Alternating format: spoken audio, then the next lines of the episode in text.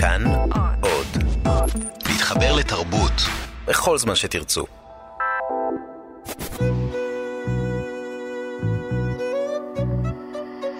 ליסה פרץ משוחחת.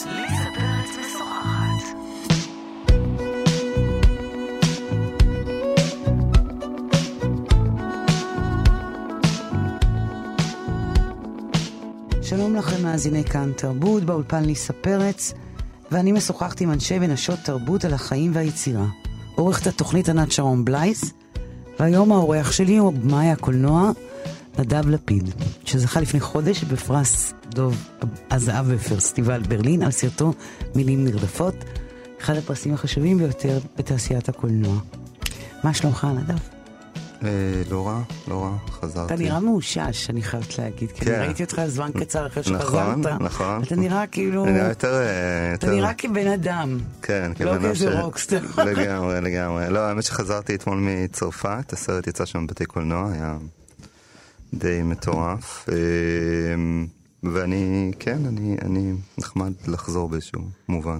בוא תספר אה, למאזינים, אלה שלא ראו את הסרט, בקצרה, על מה מילים נרדפות, כדי שנתחיל, נוכל להתחיל לשוחח עליו. אה, מילים נרדפות אה, זה סרט על... אה, במרכזו של הסרט יש בחור ישראלי צעיר, אני יודע, בן 22, 23, יואב שמו, שמגיח יום אחד בפריז עם השאיפה לחדול להיות ישראלי ולהפוך להיות צרפתי. או כמו שהוא אומר את זה, לחיות, למות בפריז ולהיקבר בפר לשז, אה, בית הקברות הגדול של פריז.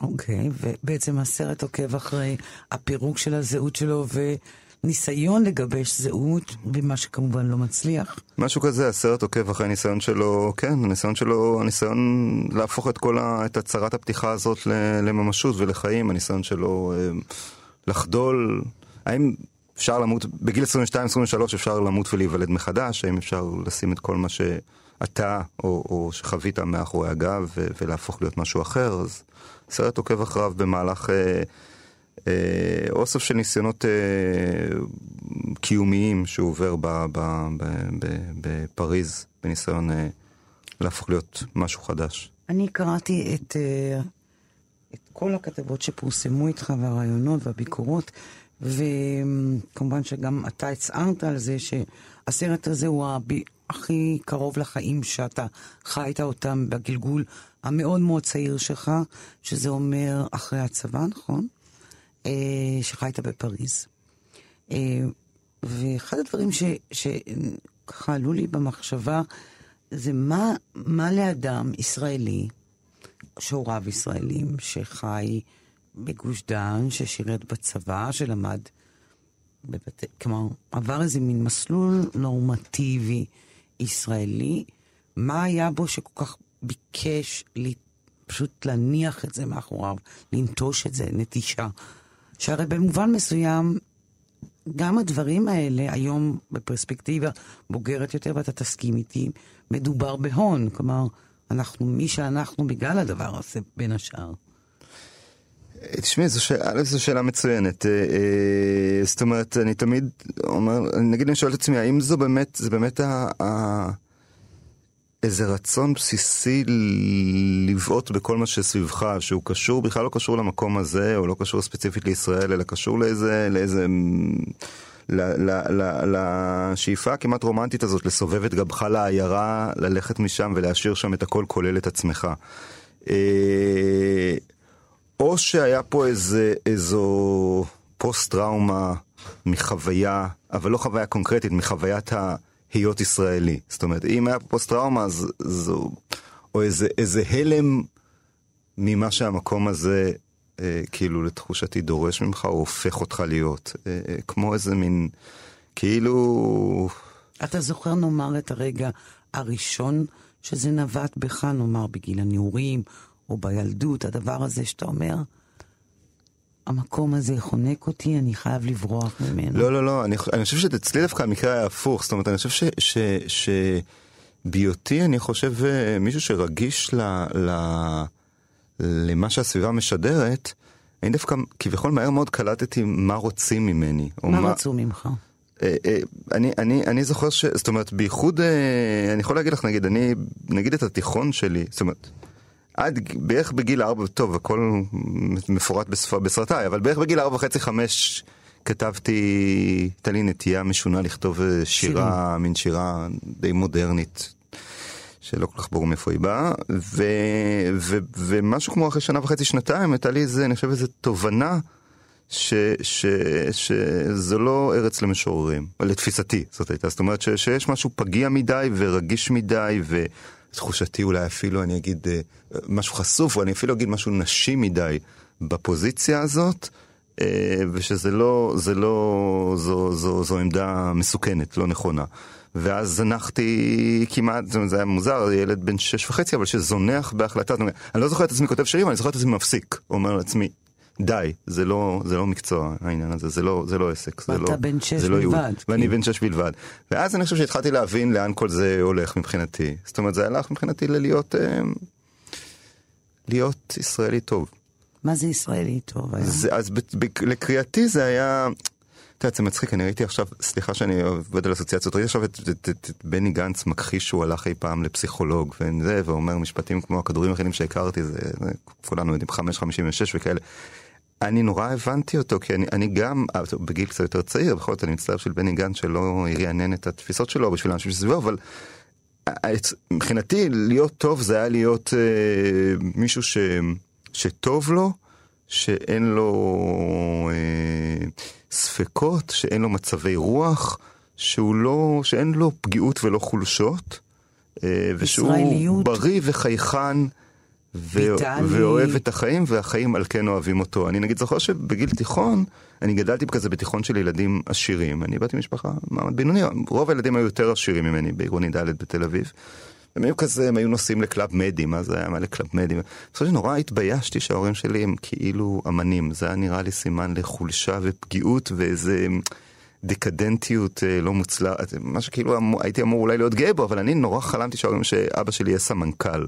אני היה לי סמנכ"ל, תמיד היה, תמיד מדי פעם הייתי קצת ממציא גם שהוא סמנכ"ל, וזה זה היה לפני הגוגל, אז הייתי, ממציא סמנכ"ל, והייתי ממציא שהיינו בקלאב מד, כאילו אז אי אפשר היה לבדוק וכאלה, כי ב... אז, אז אני חושב שנורא גדלתי עם הרצון הזה להיות אה, אה, כזה חייכן עם החבר'ה שצועק, שצועק וזה מצד לצד, אה, זה מתגייס לצבא. כן, הייתי גולש והייתי זה, ולקחתי את זה באמת עם כל מה ש, ש, שהיו לחיים האלה להציע. אה, בלי רעידות, בלי רטיטות, בלי ספקות, בלי חולשות. ו, ובצבא מאוד רציתי להיות גיבור, וזה למרות ששוב לא היה שום קשר בין זה לבין תודעה פוליטית, עצם. פוליטית הצבעתי אולי אחת הראשונות מרץ ומאז חדש, משהו כזה, זאת אומרת, זה לא היה לזה ביטוי פוליטי, היה לזה ביטוי נפשי ומנטלי. ואני חושב שההלם שלי היה ההלם של מישהו שכאילו מרגיש לא את מה שקורה סביבו, מרגיש מה קרה לו בפנים. זאת אומרת, מרגיש שהוא כאילו בערך מגיל ארבע, לא יודע, מגיל חמש, זה שבר שהולך ומעמיק. כן, נמצא באיזה שבר שהולך ומעמיק עם איזה עצמו, שהוא כבר לא בטוח שהעצמו הזה קיים ומה הוא. כי את יודעת, כשאתה משחק, כשאתה משחק תפקיד, או מתחפש, או עונה לציפיות, חודש, חודשיים, שלושה זה סיפור אחד. כשאתה עושה את זה שנים על שנים על שנים, מי יודע כבר מה התפקיד, מה המסכה ומי אתה. אתה אמרת שרצית להיות חייל טוב, אתה הצלחת להיות חייל טוב? אה, לפחות במובנים רשמיים כן, אני קיבלתי אה, אות חייל מצטיין מבוגי יעלון, מיודענו. אה, וזה שימח אותך? כשהייתי מאוד גאה בזה, הייתי, לדעתי הייתי יותר גאה בזה מבדוב הזהב. אני, אני לא, זאת אומרת, לדעתי כאילו. זה היה, זה היה, כן, זה היה, תשמעי, זה היה, את יודעת, כשאתה, כשאתה, לא יודע, לא, יודע איך את היית, אבל כשאתה חייל, הצבא הוא, הוא הכל בשבילך. אני הייתי כמילימטר היה ביני לבין קריירה צבאית. מה, מה, מה שהציל אותי מקריירה צבאית, כן. היה, הייתה קודם כל אימא שלי. שלא הפסיקה להגיד לי, אהבה לפיד, אהבה נכון, לפיד. שלא הפסיקה להגיד לי, החיים יפים, החיים יפים, ואני, זה נורא הכעיס אותי בהתחלה, כי אמרתי לה, אני יודע שהם יפים, אין לי דבר יותר יפה מהצבא. אבל, אה, אבל, אבל זה כן חלחל, ודבר שני, שעוצמת הטירוף הצבאי שלי הייתה כל כך גדולה, שב... לא משנה, מבדקי קצונה, זה הכל זה סיפור קצת שמופיע במילים נרדפות, אבל היה שם איזה מבחן שבו אתה צריך לזהות תמונות ולכתוב מה הן אומרות, והיה שם ציור של ילד, של ילד מנגן בכינור, ואני ישבתי במבדקי קצונה בתל השומר עם רובה על הברכיים וכל הזמן מוכן להסתערות וזה, ואז כתבתי שהילד מחזיק רובה ומכוון לעצמו לראש, למרות שזה היה כינור, כי ראיתי רק רובים בכל מקום. ואז הפסיכולוג אה, אבחן אותי כ... למרבה המזל, היה שם פסיכולוג אחד שפוי שאבחן אותי כטיפוס לא. לגמרי, לגמרי משוגף מדי אפילו בשביל הבני גנצים, אז... אה. אה, אני, אגב, אולי, מעניין אותי מה תגיד על זה, אבל אני תופס את הסרט שלך יותר משהוא ישראלי, הוא סרט יהודי. כלומר, התלישות הזאת והגלות הזו, איזה מין חיבור כזה אה, נידח ורמוס ונרמס, וכל הזמן רצון לצאת מהדבר הזה, הוא בכלל לא משהו ישראלי. תראי, אני... אני ואני אני... ישר חשבתי סתם על, אה, על נגיד, לא על הוריך, קפצתי, קפצתי עליהם, ניסיתי לדמיין לומר את ההורים של ההורים שלך. כן. שבעצמם מן הסתם היו אנשים שבאו מגלות או חיו בגלות. וזה דווקא נראה לי הרבה יותר סרט יהודי. למרות שזה לא דתי או בשום צורה או רוחני. המוטיב הדבר הזה. אני, אני, אני מסכים. מה אתה חושב על זה? אני, אני מסכים לזה, ואני, תראי, אני אגיד לך גם, למה נגיד יואב הזה הופך, הוא הופך להיות לאיש שכל מה שיש לו זה סיפורים. הוא מספר סיפור, כלומר הוא מספר סיפור, במובן מסוים יש בו איזה כמיהה לחזור לפוזיציה הזאת של מספר הסיפורים, שאין לו, לו מולדת מלבד סיפוריו. כמו יהודי. כמו יהודי, בדיוק, בדיוק. שלום עליכם. בדיוק, בדיוק. ושצריך גם, אה, צריך לשעשע את הגויים כדי שיזרקו לו, את הפריט שיזרוק לו עצם. בדיוק, זה, זה לגמרי יהודי. לגמרי, לגמרי, לגמרי, לגמרי יהודי. אה, אה, אה, שאין לו כאילו שפה, ושפתו היא שפת המקום, שפתו היא שפת אה, בעל המאה. אה, אה, אני, אני מאוד מסכים איתך, אני מאוד מסכים איתך. אני, אני... אז זו תחושה שהייתה לך, נאמר, בבית שגדלת מלבד הוריך, במשפחה המורחבת, שאתה מכיר אותה? אני, זה, זה, הייתי מאוד קשור לסבא שלי. שהוא ש, שהייתה לו, אבא של אבא שלי הייתה לו, הוא היה מין אה, איש, הוא היה מין, הוא היה מין קורא אובססיבי של ספרים, אבל, אבל סוציאליסט. סוציאליסט, אז הוא היה פועל דחק במפעל שקראו לו יצהר, עם כל מיני חומרי ניקוי שלדעתי קיצרו את חייו בסופו של דבר, אבל באיזשהו שלב כשהוא פרש לפנסיה אז הוא פתח ספרייה במפעל, והפועלים היו באים ושם הוא היה ממליץ להם על דיקנס ועל ז'ול ורן וזה, ואני די גדלתי בספרייה הזאת. הייתי מאוד מאוד קשור אליו, אבל אני חושב שזה גם, את יודעת, זה גם הכמיהה לחולשה. יש בסרט איזו כמיהה גדולה לחולשה, אפרופו העוצמה, כאילו הרתיעה הזאת מהחולשה שיש אצלנו פה, אני חושב שאצל יואב יש כמיהה אדירה לחולשה, שאולי מגיעה לשיא כשהוא שוכב ערום על, על, על, על רצפה קרה עם אצבע בפי הטבעת, זאת אומרת, יש איזו כמיהה ל, ל, ל, כן, ל, ל, לשבריריות, לחולשה. שזה ש... משהו אגב כן יהודי. שזה כי... משהו מאוד יהודי, ואני חושב שאתה כמעט מרגיש שהגוף השרירי שלו שם כאילו מונע ממנו ל, ל, להיות חלש עד הסוף, הוא מנסה לסלק אותו, הוא מנסה, הוא מנסה לפגוע בו, אבל השרירים לא, לא, לא עוזבים. והתלישות הזאת, עוד פעם, אני חוזרת כן. לך. בתוך הבית הרגש, נאמר ההורים שלך חשו כן שייכים למקום הזה? הם חינכו אותך להשתייך למקום הזה? הם דחפו אותך לראות עולם אחר? זה נורא מצחיק, עכשיו, עכשיו אני אזכר ולא חשבתי על זה בכלל, שאבא שלי תמיד אמר שהחוויה שלו בטירונות הייתה כמו להיות יהודי בין אוסף של, אה, של מין כאלה. אלים. אלים, בדיוק, כזה מין היהודי שכזה לא בטוח עדיין, קצת אבודי אלני כזה, שמנסה להסתכל מה קורה מסביב וזה. אתה תיקנת לו את החוויה אז אני תיקנתי לו את החוויה, אני תיקנתי לו את החוויה. איזה, איזה, איזה, איזה... אני גדלתי מרחק מאוד גדול מכל זה, מכל ה... אני רציתי להיות אה, נסיך ישראלי, גם הרגשתי כנסיך ישראלי. והם לא הרגישו הוריך? אמך? אמא שלי, אמא שלי היא, היא אופוזיציונרית, הייתה קלאסית. היית שם אותה באופ... הייתה, אם היית שם אותה באופוזיציה, אז היא הייתה הופכת להיות אופוזיציה לאופוזיציה. היא הייתה מהאנשים האלה שיש בהם אופוזיציונריות קלאס... מתמדת. ובמובן הזה, בטח ובטח המקום הזה הזמן רוצה שתשתייך אליו ושתאהב אותו ושתגיד כמה הוא טוב וכמה זה, תמיד, היא תמיד הייתה באנטי אליו. אז מה היא עושה מול הילד הזה שגדל, שכל רוצ, כל כולו רוצה להיטמע שם? ההורים שלי היו עמומים, הם היו עמומים, הם היו, הם לא, לא הבינו מה, מה גדל להם בבית. כאילו, גדל, גדל להם איזה, איזה, איזה נציונליסט כזה, באמת, זאת אומרת, כאילו, עם איזה... סיסמאות צה"ל כאלה, עם מין כזה, אל תשאל מה זה, מה הצבא, שאל מה אתה עושה למען הצבא, או מה למען צה"ל, עם כזה, עם, עם באמת עם... ועם גוון קל של פסיכוזה. ומה היה האקט הראשון שאתה פושט מעצמך את הדמות הזו?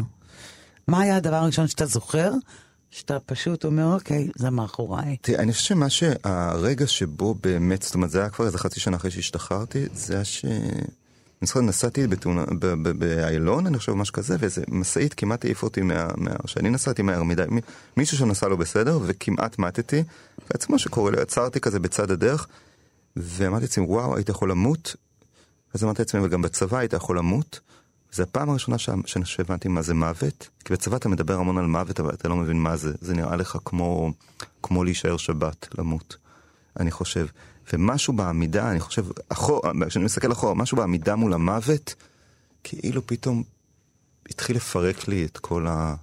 את כל הקונסטרוקציה הזאת, פתאום, פתאום... כאילו המוות פתאום גם חדר לתוך החיים, הוא לא, הוא לא רק בתוך איזה מסגרת מובנית שכמעט מתכננת אותך. בדיוק, בדיוק, בדיוק, בדיוק, בדיוק. אני חושב שברגע שהמילה מוות קיבלה בשבילי את הערך האמיתי שלה, ולא כאילו, וזה מצחיק, בצבא שוב אתה מתעסק כל, המון המון במוות, כשאתה זה, ואתה אומר, אה, וואלה, אבל בעצם אתה לא, אתה לא, אני חושב שאתה לא מבין אותו, כי אם לא היית מבין אותו אז היית נמלט משם, אז, אה, אז אה, אני חושב שזה היה תחילת הפירוק.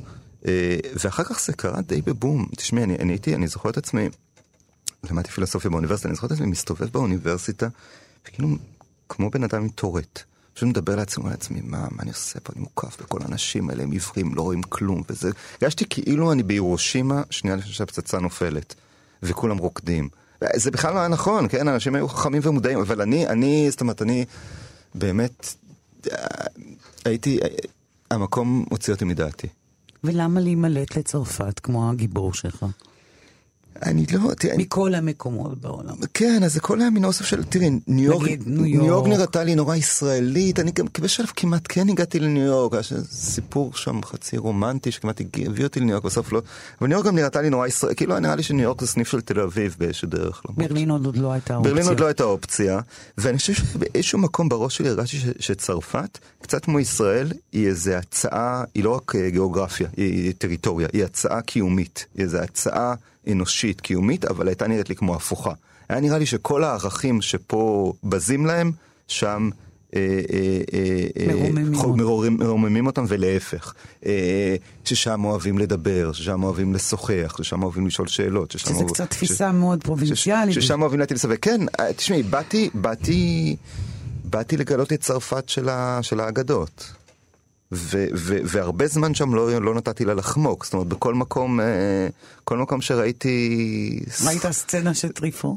בדיוק, בדיוק, בדיוק, ובכל מקום שראיתי סצנה לא של טריפו אז עשיתי לה איזה טריפואיזציה, אה, לא הסכמתי לוותר עליה. אהבת ו... אותה בתקופה הזאת?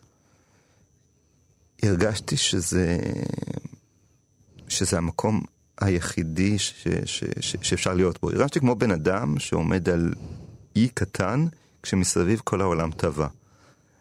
אה, כל העולם היה מבחינתי ישראל, לא חשבתי על מקום אחר. מבחינתי העולם היה או ישראל או צרפת, והרגשתי שכולכם מתבשלים בלבה, ואתם אפילו לא יודעים את זה. ואז כאילו אמרתי לעצמי, החיים, לא, החיים שלי היו די נורא קשים במובן הפרקטי, נורא קשים. לא היה לי כסף, לא היה לי כלום, הייתי נורא בודד, לא היה לי חיים, לא הייתי זה. אני עבדתי בעבודות די מזעזעות, שחלקן גם מופיעות בסרט. כמו איזה? מי... ניקיטה אותה? אפילו, למלצר אפילו לא יכולתי, כי לא היה לי, לא היה לי אישורים, הייתי יכול לעבוד רק בכל מה שלא חוקי. אז, אמ, אז הייתי יכול לעבוד, ב, אז הייתי קצת שומר ראש של כל מיני יהודים עשירים, הייתי שומר ראש של איזה מנתח פלסטי, אני זוכר, זו תקופה נורא עשיר, ש, שבטעות על שולחן הניתוחים שלו מתו שתי נשים שהיו נשואות לראשי מאפיה צרפתים, שאחת רצתה להגדיל את החזה והשנייה לעצר את היריחיים או להפך.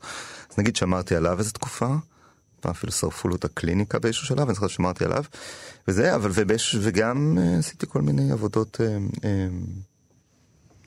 uh, איך נקרא לזה? דחק? דוגמנות פלוס. באמת? לא המון, אבל תראי, לא היו לי, הייתי גם נורא... מה זה הדוגמנות פלוס הזה? טוב, נו, אפשר לראות את הסרט. אני יודעת, אבל אני רוצה שאתה תדבר על זה. אני זה... זה לא הביך אותך? אתה הרי גבר. זה, זה, זה כן הביך אותי, אבל אני חושב שגם הייתי מאוד, הייתי מאוד... אה, היית צעיר והיית זקוק. לכסף. הייתי צעיר, הייתי זקוק לכסף, הייתי קצת מנותק מעצמי בשלבים מסוימים, ולא, והייתי כאילו בעולם שאין בו גבולות יותר, לתחושתי. ושום דבר לא הביך אותך, שום דבר לא תראי, ריסק אני בחור, אותך. אני בחור, אני בחור אה, ביישן, אני לא, אני כן, זאת אומרת, אני, הרבה דברים הביכו אותי והרבה דברים אה, ריסקו אותי, אבל, אבל, אבל, את יודעת, הייתי, הייתי ב... כאילו במקום... קצת הרגשתי, את יודעת, יש תמיד שאומרים נגיד שכשלוקחים שבויים בשבי, במלחמות, אז מראים להם אה, תמונות ש, שישראל אה, הושמדה. ובעצם אין לאן לחזור, והעולם נגמר. אני הרגשתי ככה, אני הרגשתי שאין לי, שאין, אין, אין, המקום ההוא הושמד. ויש עכשיו רק, רק, רק פה. ורק עכשיו, ופה פה אני מתחת לשמיים של, של כל העולם. אף אחד, אף אחד לא יודע מי אני, אף אחד לעולם, אני הייתי שקוף. אז כשאתה שקוף אתה יכול, את יודעת, באמת אין גבול למה שאתה יכול לעשות. לעצמך, בדיוק. אני נורא מקנאה אה, באנשים ש... הייתה להם את החוויות מהסוג הזה, פוסט צבא, שנסעו, הרחיקו עד אה, הודו, תאילנד, אוסטרליה, צרפת, ניו יורק. אה, כי לכל אחד מהם היה איזה תקופת טרלול כזאת, שנגעה בכל מיני דברים, נגעה בכל מיני אנשים, נגעה בכל מיני תחתיות. רובם, רובנו, כשאנחנו בחוץ לבית, נוגעים בתחתיות. נכון, טוב. כלומר, אין שום הבטחה לאיזה פסגה. וזה נגיד דבר שאותי נורא הבין. אני לא הייתי מוכנה יותר תחתית מאיפה שבאנו, אני לא מוכנה. זהו. תראי, הגבורה, אבל באמת, תראי, אתה יודע, זה גם קצת פתרון של פחדנים, בואי נודה על האמת. נכון. הפתרון שלי, זאת אומרת, הגבורה זה לגעת בתחתיות אה, ברחוב המסגר אה, בתל אביב, או ב... שנקין? או בשנקין, או באלנבי, או- ולגעת בהן אה, לא בין אה, גיל 22 וחמישה חודשים לגיל 24 וחודשיים, אלא לגעת בהם עוד ועוד ועוד ועוד. כן, אבל אני, אני אומרת, החוויה הזאת היא, עובדה שאתה היום בן 43. לקח לך 20 ומשהו שנה בעצם לחזור לעצמך ההוא. ואני שואלת, למה לקח לך כל כך הרבה זמן? מה אפשר את זה לגעת ב... בנער ההוא? אמצע החיים? אתה מרגיש שאתה מבוגר? אתה מרגיש שאתה עוד לא בכלל מבוגר? זה, זה, זה משתנה, את- את- אתמול- אתמול- אתמול בערב הרגשתי שאני על סף המוות. אה, מדוע? באמת, היה לי איזה, פתאום, פתאום הסתכלתי על החיים ואמרתי לעצמי, זה בעצם עוד אותו נגמר. אה, למה כאילו 23 שנה אחרי? כן. אה, יש סיבה. אתה מרגיש שאתה מבוגר כבר? מעובד? אני, אני כל הזמן, אני כל הזמן מקווה שלא, אני כל הזמן אומר לעצמי, כאילו, אם כשאני מרגיש, כאילו, איך שאני מרגיש את זה, אני בא לי לתת בעיטה למשהו. אני מקווה שזה לא, שזה לא, לא, אל תגיד, לא פה באולפן, אבל, אבל לא לך. אבל, אבל, אה, אבל אני, אבל אני כאילו, כאילו בא לי, בא לי להתפרע, אני מקווה שאני לא יודע. אני אשאל את זה כן. אחרת. האם היית מסוגל אתה, עכשיו, עם כל ההון שצברת, לעשות שוב את הדבר הזה? כן. לא.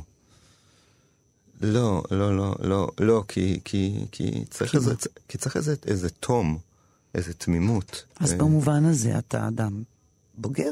כלומר, כן, אין בך תום? נכון, איבדתי, איבדתי את, ה, את, ה, את התמימות הזאת, לצערי. לא, לא, אני לא חושב שאיבדתי את, ה, את חריפות הרגשות שהרגשתי אז, אבל אני כבר כאילו... אני, אני כאילו לא יודע, אם, אם, אני לא מאמין ב, לצערי בקיומה של הקשת בענן, ואז אה, זה קצת היה המקום, קצת חיפשתי איזה, איזה, איזה, איזה קשת בענן כזאת. ההורים שלך היו מודאגים ממך בפריז? אני חושב שהיא, אני, תראה, אמא שלי זה, אבל שניהם אני חושב, הבינו שאולי לא מספיק. אני חושב שכשהם קראו את התסריט הם הבינו, הם הבינו שהם לא הבינו. אה, אבל אנחנו לא מגלים להורים שלנו הכל. לא, לא, אז את יודעת, אז במובן מסוים זה גם הסרט קצת היה דרך... אה, תשמעו מה, בואו שבו ואספר לכם מה היה לפני 20 שנה. אה, זה קצת היה... הם היו, הם נחרדו? תראה, אנחנו בית אולי, שאולי משונה בהקשר הזה, תראה, ההורים שלי היו שותפים ליצירה הזאת, שותפים ממש. אבא שלי היה שותף לכתיבת התסריט, אימא שלי הייתה עורכת, אז הם, ראו את הדברים האלה לפני שאתם ראיתם, הם ראו את הסרט. אז הם ידעו, הם, הם ראו הכל, כולל סצנות. סתם, ש... הם ידעו באיזה עבודות אתה עובד, הם, הם לא ידעו, הם לא ידעו, הם ידעו את לא התחושות שלך. הם לא ידעו כלום, הם לא ידעו כלום, אבל גם כש, כשעשינו את הסרט יחד, הם לא דיברו על זה, זאת אומרת, נגיד, הם מעולם לא... תראי, נגיד, תחשבי, נגיד, ישב, הייתי יושב עם אימא שלי, והיינו עורכים את הסצנה שבה יואב עובר איזה, כמו קצת, נגיד, תהליך כמו, קצת כמו זונה כזה, כאילו, כמו במין... נער ליווי. משהו כזה. אה, או צילומי פורנו כזה, או לא משנה איך אפשר לקרוא, איך לקרוא לזה, ותמיד אה, תמיד דיברנו על זה כמה שקורא לי יואב. למרות שזה, כאילו... זה קרה לך. כן, לכולם, אבל, לכולם אבל, זה, זה היה ברור למי זה קרה. אבל, אבל זה קרה לי יואב. אבל זה קרה לי יואב. אבל זה, זה ריחוק מתבקש להורה. לא? זה ריחוק מתבקש להורה, זה ריחוק מתבקש שמתעסקים אולי באומנות. אני חושב שנגיד אבא שלי רק היום, אני שמעתי לפני כמה זמן באיזה ראיון שהוא אמר, לפעמים אני אומר לעצמי אולי, אולי, אולי אני כן צריך לשאול את נדב מה, מה באמת קרה, מה באמת היה שם, אבל אף פעם לא הייתה שיחה מהסוג הזה. אף פעם? אף פעם. יש לך ילד, נכון? כן. בן כמה הוא? אה, עוד מעט אה, חצי שנה, עוד מעט. נוח. ונוח, ואתה יכול לדמיין, כלומר, רק לדמיין, אוקיי? סיטואציה שבו הוא עוזב אותך, את מולדתו, את שפתו, והוא הולך למקום אחר, זה... וחי חיים שאתה, אין לך שמץ של מושג מה הם.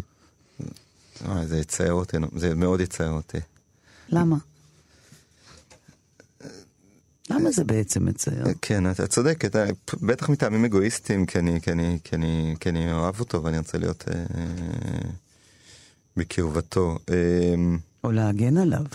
או להגן עליו, או להגן עליו. אה, למרות ש... לא יודע כמה באמת אפשר להגן. את מרגישה שעלייך הגנו? מגינים? אה, לא, אבל יש בזה גם דברים מאוד טובים. בלא להגן, בלא להיות מוגן. כן.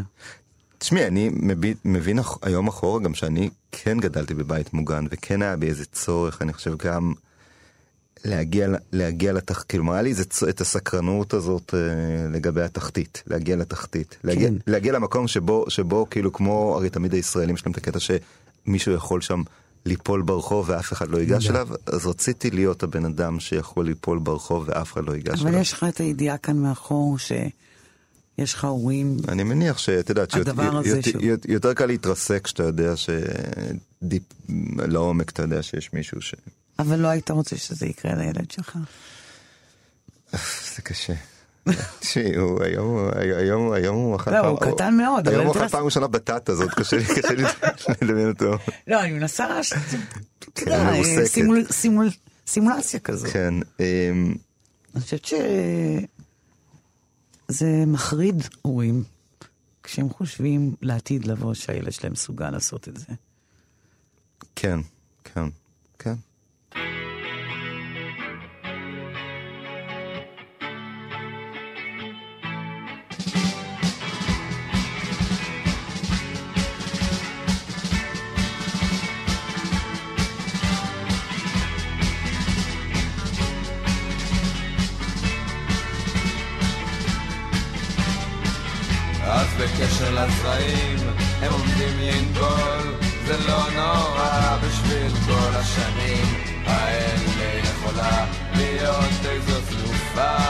בערוגה שלך, בגינה שלי, העולם מושלם, האנשים רעים, זו עיר משעממת, כן משעממת, אפשר לצפות את השמש, להיעלם באש. הבני זונות, האדמה מקולקלת, האדמה מקולקלת, התורה לשוטים,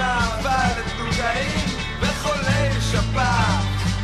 אלוהים, אני כל כך משועמם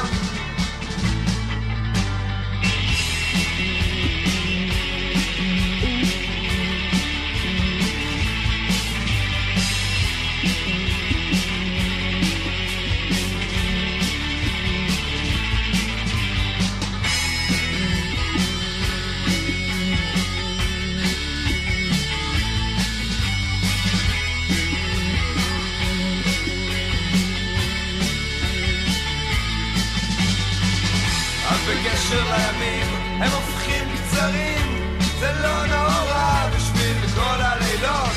האלה יכולה להיות איזו צמיחה בארמון שלך, בארמון שלי העולם מושלם, האנשים רעים. זוהי עיר משעממת, כן משעממת אפשר לצפות את הכתר. בחומר משמר, מדשדש לי מתחת לחולצה לגרביים ובקשר לחיים הם בשרים ובקשר לריצה. התאבד אלוהים! האדמה מקולקלת, האדמה מקולקלת האדמה מקולקלת האדמה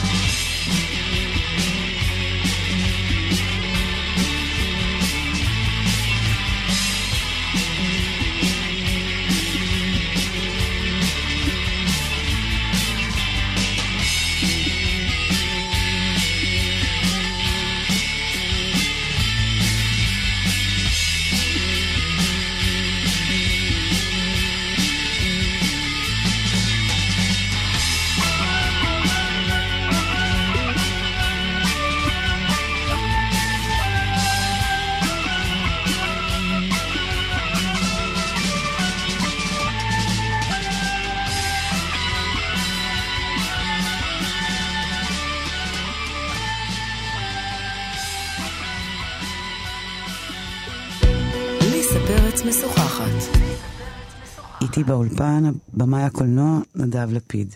איך הייתה העבודה, אגב, הורים, עם אימא שלך על הסרט הזה, שעבדה אגב לאורך כל הסרטים שלך?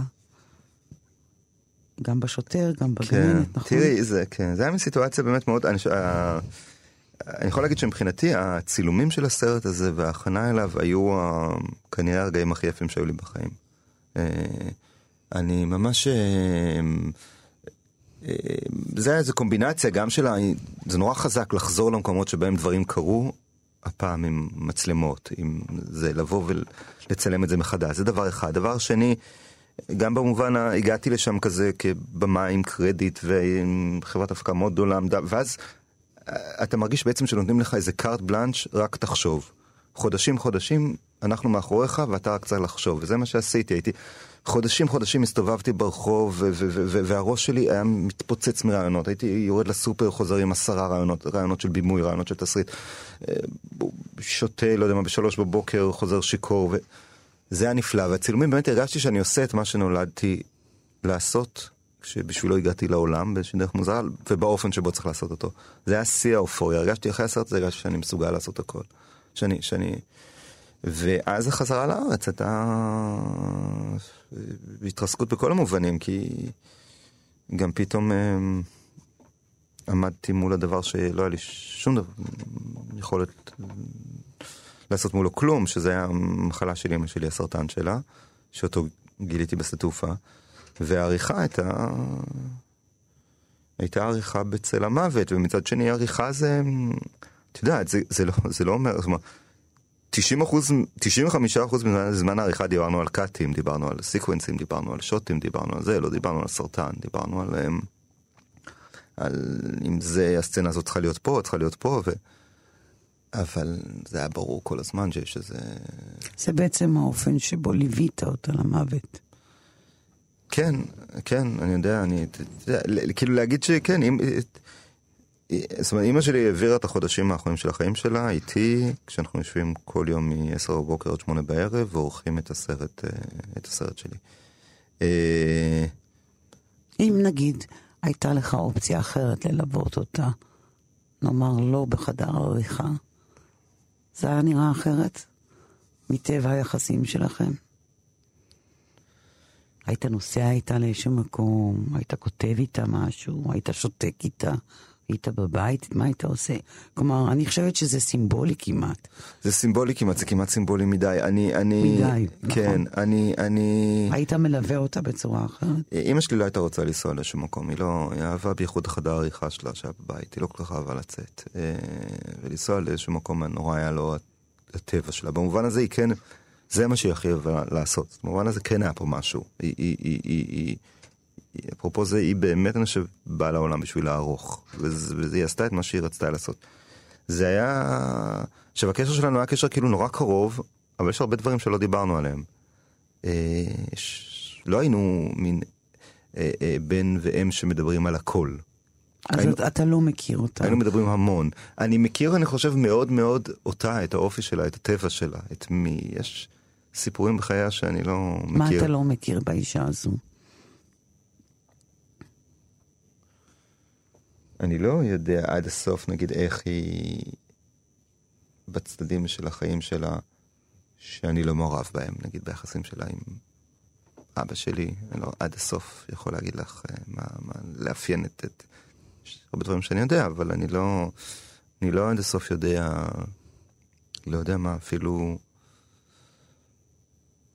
מי הייתה לפני שנולדתי. אה, אתה לא יודע? אני יודע פרטים, אבל איך הם מסוימים, אבל יש, יש, יש... ו, ו, וגם יש דבר, הרבה דברים שהיא לא יודעת עליי. לא, אבל אתה יודע, היא זאת שהלכה, אתה פה זה שנשארת. בגלל נכון. זה אני אומרת, האם... יש- היית רוצה לומר, אם לא היה את הסרט, אז איך היית מלווה אותה? מה, איזה מין חיים אחרונים יכלו להיווצר ביניכם?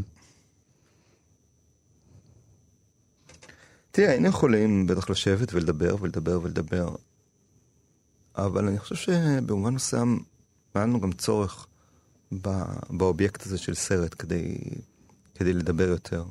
זה היה קשה רק לדבר בחלל. אה, וגם מטבע הדברים היינו בטח מדברים שלוש רבעי מהזמן על, על, על המוות, כי, כי כשמשהו כל כך גדול קורה אז הכל, אה, קורס לטוב. העולם כולו משתחווה. אה, במובן הזה, זה כן הייתה דרך של דיאלוג, אה, אה, אה, לדבר דרך סרט. אה, תראה, דיברנו המון המון המון, אבל ואני חושב שחצי מהזמן גם דיברנו על סרטים. הם, הם משכו אותך בשמן להיות במאי, אה, כי הוא תסריטאי והיא עורכת. נכון, נכון, וגדלת בתל סופר אבא אביב. שלי. אה, סופר, נכון. אה, כן, אבל אם היית שואלת את אימא שלי, אז הייתה מסבירה לך שהדבר האחרון שהיא רצתה זה שאני אהיה במאי קולנוע, כי ידעה כמה זה מקצוע אכזרי ונוראי וקשה ולא יציב וטה טה טה טה. שהיא רצתה שאני אהיה אקדמאי ותהיה לי פנסיה טובה וכל מיני שטויות כאלה. אז אה, כן הייתה בורגנית קצת האופוזיציונרית הזאת. אבל לא, אז אימא זה, אבל באופן זה כאילו היה מודע שלה, אבל אימא שלי לטוב ולרע הייתה בן אדם שהיה לה תת מודע אינסופי, זאת אומרת היא לא... פרויד היה כותב עליה טרילוגיה, אה, אז... אז ואבא שלך מה, מה? אז, אז זהו, אז אני אז כאילו שניהם לא, כאילו שניהם נורא, כביכול נורא הרחיקו אותי מזה, אבל בפועל, כל הזמן, אני כל הזמן הרגשתי ש...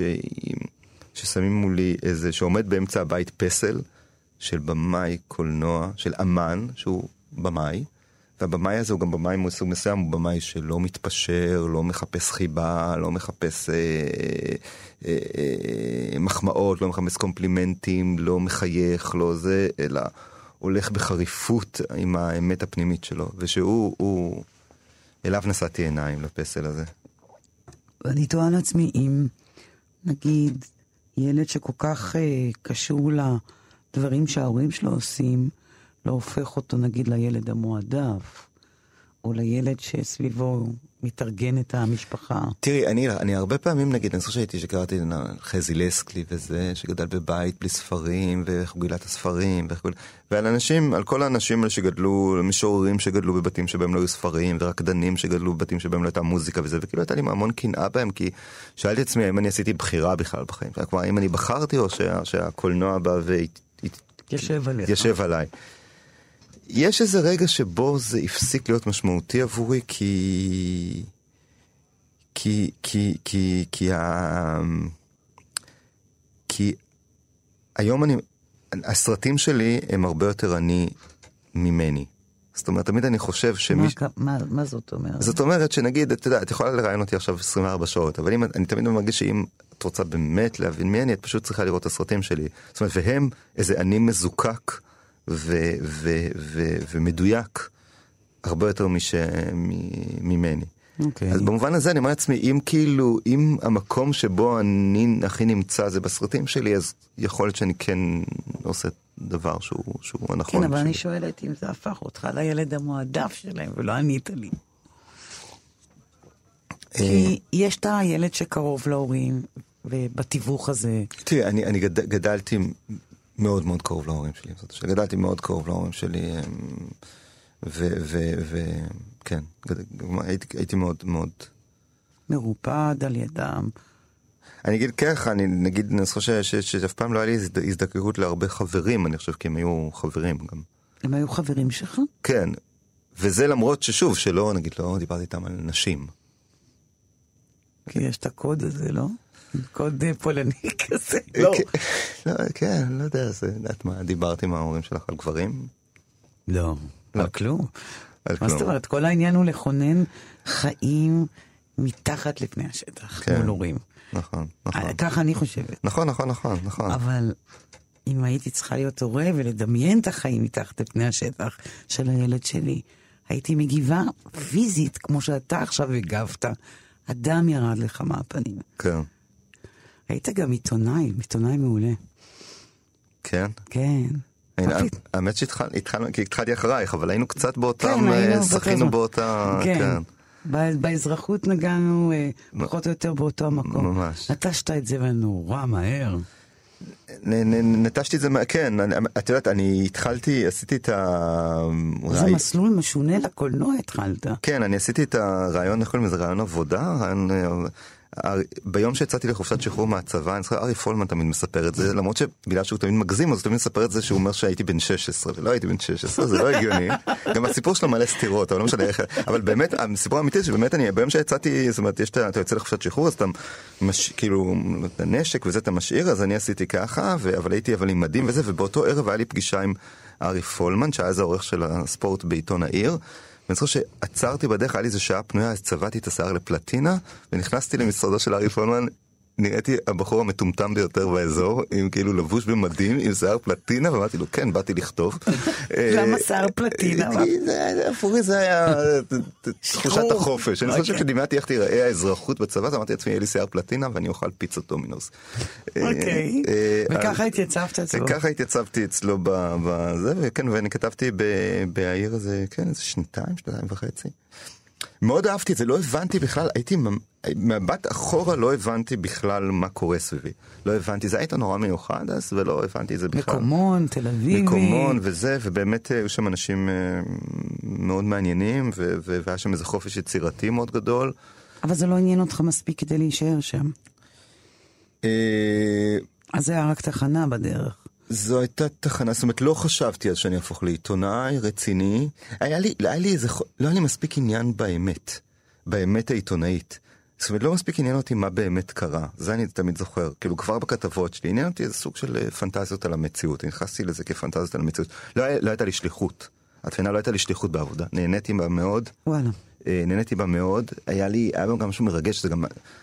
זה היה שיא ימי המקומונים. המקומונים, ואז אני זוכר את עצמי, למדתי אז פילוסופיה באוניברסיטה, אני זוכר את עצמי מגיע ביום חמישי בבוקר לגילמן, שהעיר היה יוצא, וכל הקפיטריה יושבת עם עיתוני העיר וקוראת את זה, זו הייתה תחושה די מדהימה.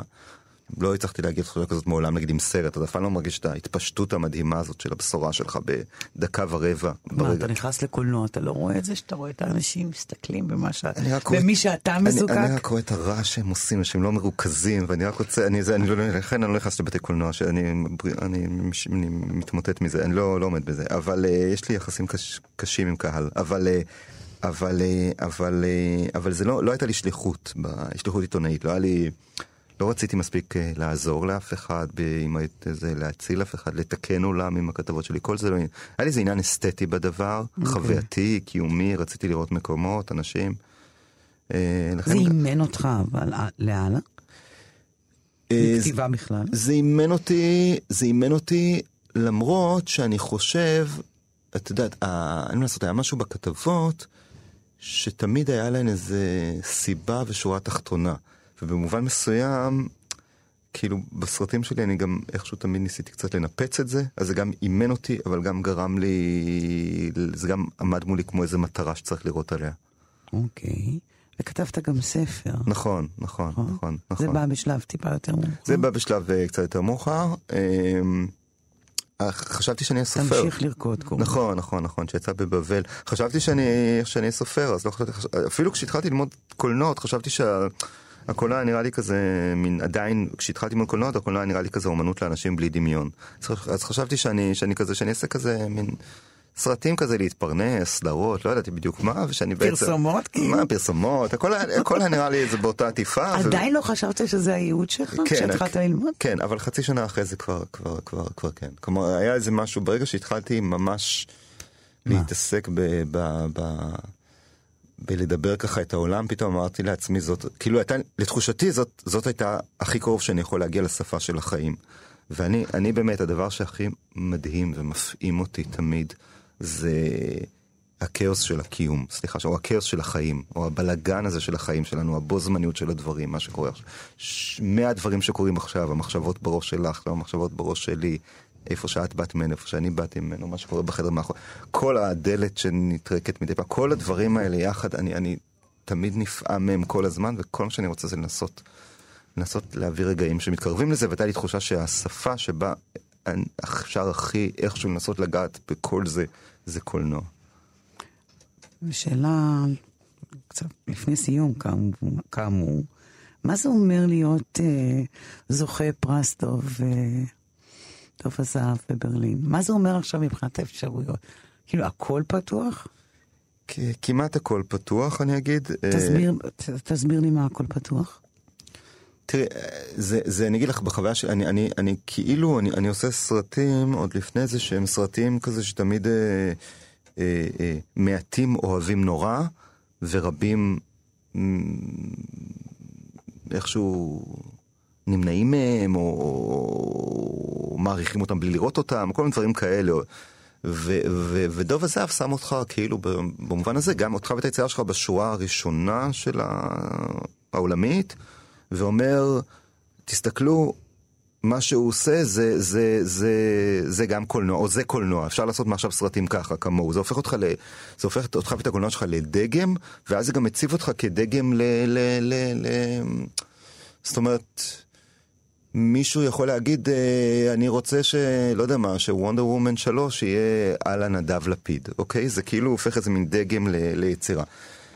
האם אני, טוב, לא שמישהו הציע לי את זה עדיין, כן, אבל האם אני רוצה בכלל את הדברים האלה? אני לא יודע, אני, אני, נגיד, מה יהיה הסרט שאתה עושה אחרי? זה מין שאלה שפתאום לי כבר יש תסריט, ואני כאילו פתאום אני אומר לעצמי, אני תופס את עצמי כאילו אומר, אבל זה הסרט שעושה בן אדם שזכה בדוב זהב?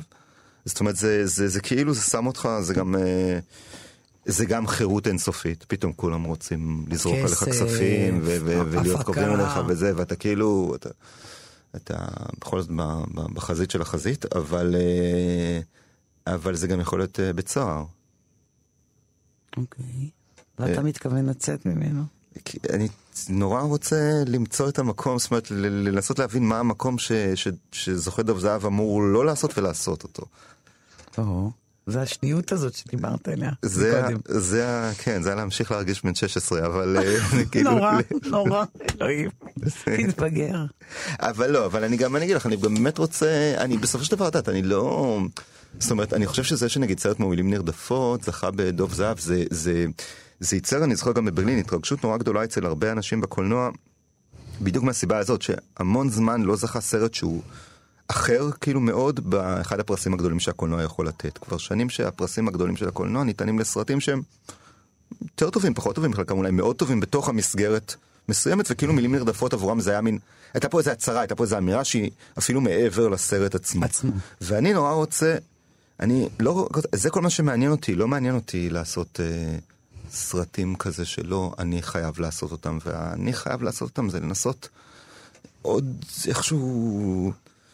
אז תחזיר את הסרט הבא שלך. לקדוח בתוך הדבר הזה, אני אז, כאילו... אז, אז הצעתי בעצם להחזיר, לעשות את הסרט הבא למה שדוב הזהב לא מסמל. בדיוק. אלא, אלא מה שהוא. כן. איכות בלתי מתפשרת, והיא לא נתונה לאיזה מבט. ו- ואפילו משונות קצת, אתה משונות. מבין? אני חושב שבלי משונות, אני, אני לא, אני, העולם בלי משונות, אני, אני לא, לא יכול לסבול אותו, לחיות אותו. אני מקווה שהוא ימשיך להיות משונה לך, נדב. תודה רבה. תודה, תודה רבה, תודה. עד כאן השיחה עם הבמאי הקולנוע נדב לפיד, באולפן ליסה פרץ, עורכת התוכנית ענת שרון בלייס. אפשר להזין לתוכנית הזאת ואחרות ביישומון כאן אודי. תודה לכם ולהתראות.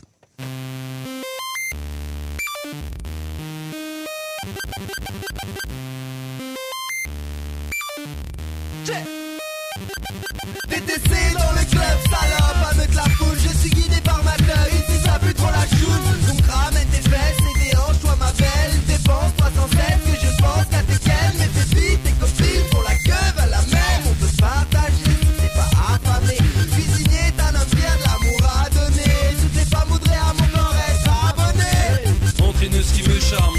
c'est ce DJ qui assure, bienvenue dans le vivarium. Ce soir ma chérie t'es une star. On est de sortie, ça se lit sur les lèvres À voir, ça transpire et crève de chaleur. Corporelle Certaines meufs ont besoin de s'aérer les idées. Pourquoi attendre plus tard pour flasher sur la piste? C'est mon disque qui joue, les couches dessus. Permat sur le pitch, nouveau statut. Dans l'espace VIP, s'en passe partout